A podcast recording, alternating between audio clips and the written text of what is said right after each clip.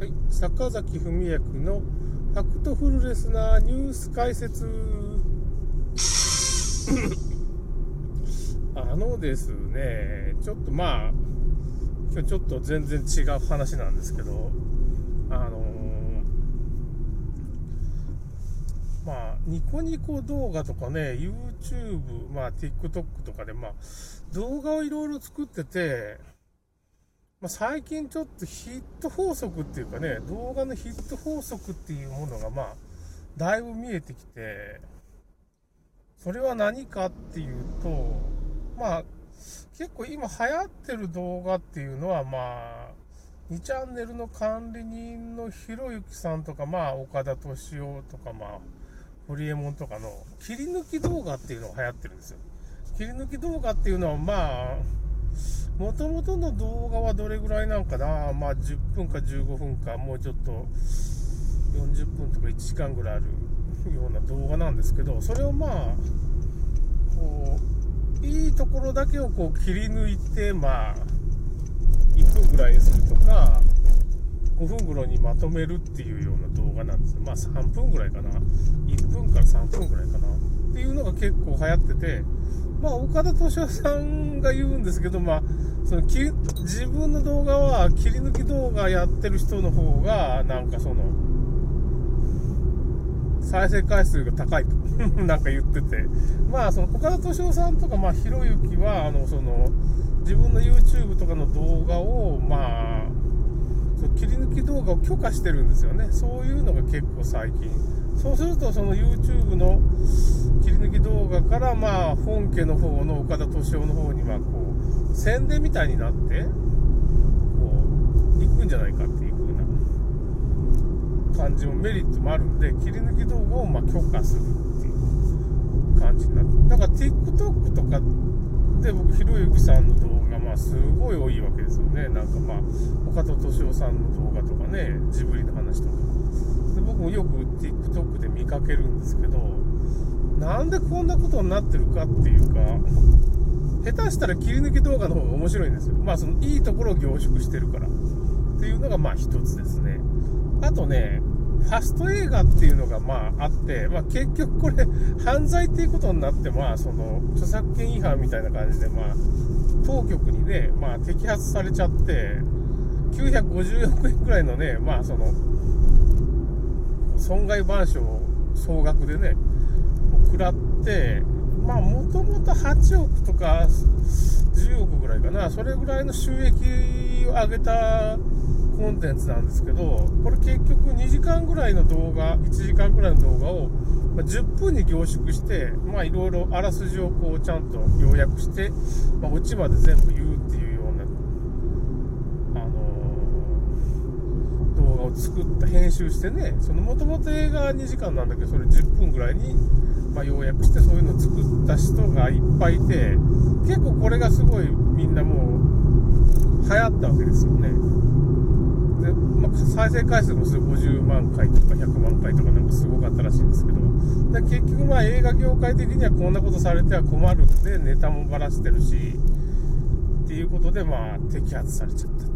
そんな動画ダメだみたいな。僕なんかも映画の解説とかアニメの解説とかって感想みたいなの言ってますからね、そのこうだったああだったみたいな、まあ全部ネタバレはしないんですけど、結末はもちろん言わんから、ああちょっとこれやばいんだな、こういうこの分野やばいかなって思って、まあその辺が感想を言うぐらいはまだね大丈夫だなっていう風な感じみたいなんですけどね。そういう風な動画をいっぱい作ってたんですけど、まあそれも流行ってた。あとヘライザーさんって言ってね、まあ何回か2話ぐらい前にその僕そのヘライザーさんの画像をこう作ってね、なんかそういうヘライザーさんの話をしたかなと思うんですけど、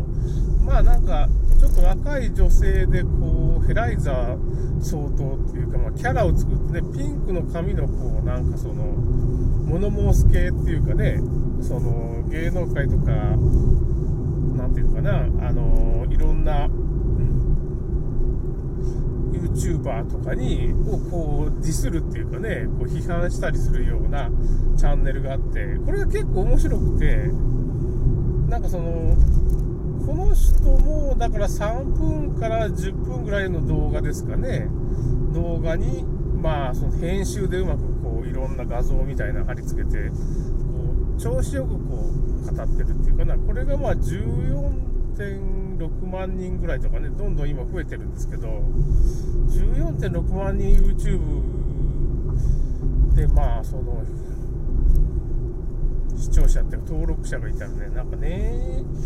まあ30万ぐらい、月30万ぐらいの収益になるらしいんですけど、まあもうちょっといくかもしれんけどね、それちょっと前の話なんですけど、もうちょっといくかもしれんけど、100万はいかんかもしれないけど、まあ結構な、まあ、収益になるんですけど、まあこの人が結構流行ってると。だからまあこの人についてはなんかその作家がいるんじゃないかとか、なんか要するにこの人自身はまあ学生みたいな設定になってるんですけど、まあ、実は編集とかまあその脚本なんかは作家がいてなんかやってるっていう風な噂みたいなのがあって、まあその YouTuber の人がちょっと暴露してて、あ、そうなんだみたいな。まあ僕は結構好きだし、この女の子のまあ YouTube すごい好きで面白いんで、なんかね結構好きなんで、まあ、別にその作家がいてもいいかなっていう風な、そういう風な成り上がり方っていうのもあるかなって思って、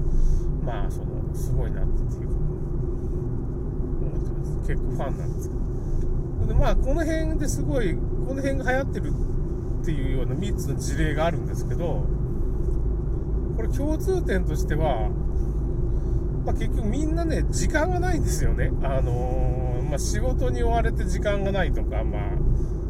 今コロナ不況みたいなのもありますからね、そのまあ大体社会人っていうのはあんま時間がないと、まあ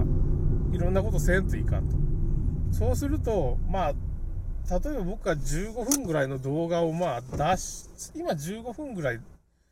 上限にしてね、まあそのこれニコニコ動画のまあ上限が3ギガっていうまあなんで、まあ2ギガぐらいに収まるぐらいのまあ動画にしようとすると、まあだいたい15分ぐらいが限界っていうかね、まあもうちょっと長くてもいいんかな。まあそういう風なギガ数の問題があって、それぐらいにちょっと今僕上限っていうかね、動画の上限っていうか時間の上限を定めてるんですけど、まあ、15分ぐらいで終わらせさないとねっていうか、その間喋ると、まあこのラジオは12分ぐらいですよね確かね。だからそれぐらいだったらまあギリギリあれかなっていう風な、大丈夫かなみたいな感じの数字なんで、だからもっと本当はなんていうかね、その15分をまあ人間がその割くっていうことは結構忙しい人にはちょっとまあなかなか難しいっていう風なことがあるんじゃないかっていう風な状況があるみたいですね。ハテナブックマークのね匿名ダイアリー、ハテナダイアリーっていうのがあるんですけどね、匿名のねそういうのがあるんですけど、そこでまあそういう会社員が時間がないんで、ひろゆきさんの切り抜き動画ばっかし見てます。下手したら TikTok が流行ってるっていうのもそれはそうなんですけどね、1分ぐらい、まあ、今ちょっと TikTok3 分ぐらいまでちょっと伸びたんかな。もともと1分までしかその動画のそのね1分ぐらいまでしか投稿できなかった。最近ちょっと3分ぐらい伸びたんかなみたいな感じがするんですけど、まあ僕もいろいろワクチンとかね、コロナのなんか題材をこう動画を撮ってから切り抜いてもちょっとまあいろいろなんていうかな投稿してたんですけどね、 TikTok とかにね。だからまあそういうことなんかなっていうふうに僕はちょっと解釈してて、だから動画をまあYouTube とかそういう僕は有名人だったらいいんですけど、まあ一応ニコニコ動画に今ちょっとそれを投稿してるんですけど、15分ぐらいのね、まあそんなにむちゃくちゃヒットはしないっていうか、だからエヴァンゲリオンのね感想はすごかったです。1800とか結構ヒット動画になります。1800回ぐらいですかね。まあまあまあそこそこ僕の中ではヒット、もう100再生いくかどうかみたいな感じですからね、僕の動画みたいな。100再生いったらすごいなって思って。だからニコニコ動画の方がね、だいぶ57動画ぐらい僕今出してるから、だんだん定着してなんか聞いてくれてる人もいるんかなみたいな感じ。聞くっていうかね、動画見てくれる人もいる。最近ちょっとね、その編集技術も向上してきてね、まあそのエンタメ系の映画紹介とかもアニメ紹介なんですけど、まあそれで YouTube もちょっと復活して YouTube のチャンネルにもその中からまあちょっと削除されなさそうな、まあなんか僕もちらっと言っちゃうんで、ちょっとやばいことをね、まあ削除されたら困るんで、まあそのニコニコ動画にはほとんどアップして削除されないんだけど、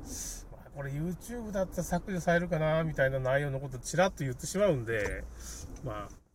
だからそっちの方はまあちょっともう、あれですね、その YouTube にはちょっとあんま出してない動画もあります。なるべく安全性の高いやつを出すようにしてるんですけど、まあ、だからその動画ヒットの条件っていうのは、まあ結局ちょっと今、もう1分とか3分とか短くして編集でこうなんていうかねテンポよくいうような動画を作った方がまあヒットするんじゃないかっていう風なことですね。もしくはまあ15分とか30分とかまあ長い動画作ってもいいけど、その動画のまあ切り抜きをまあ TikTok みたいなところで1分とかね3分とかにまとめてこう宣伝してまあ YouTube 来てくださいみたいなようなことをした方がいいんじゃないかっていうかね、なんか役立つ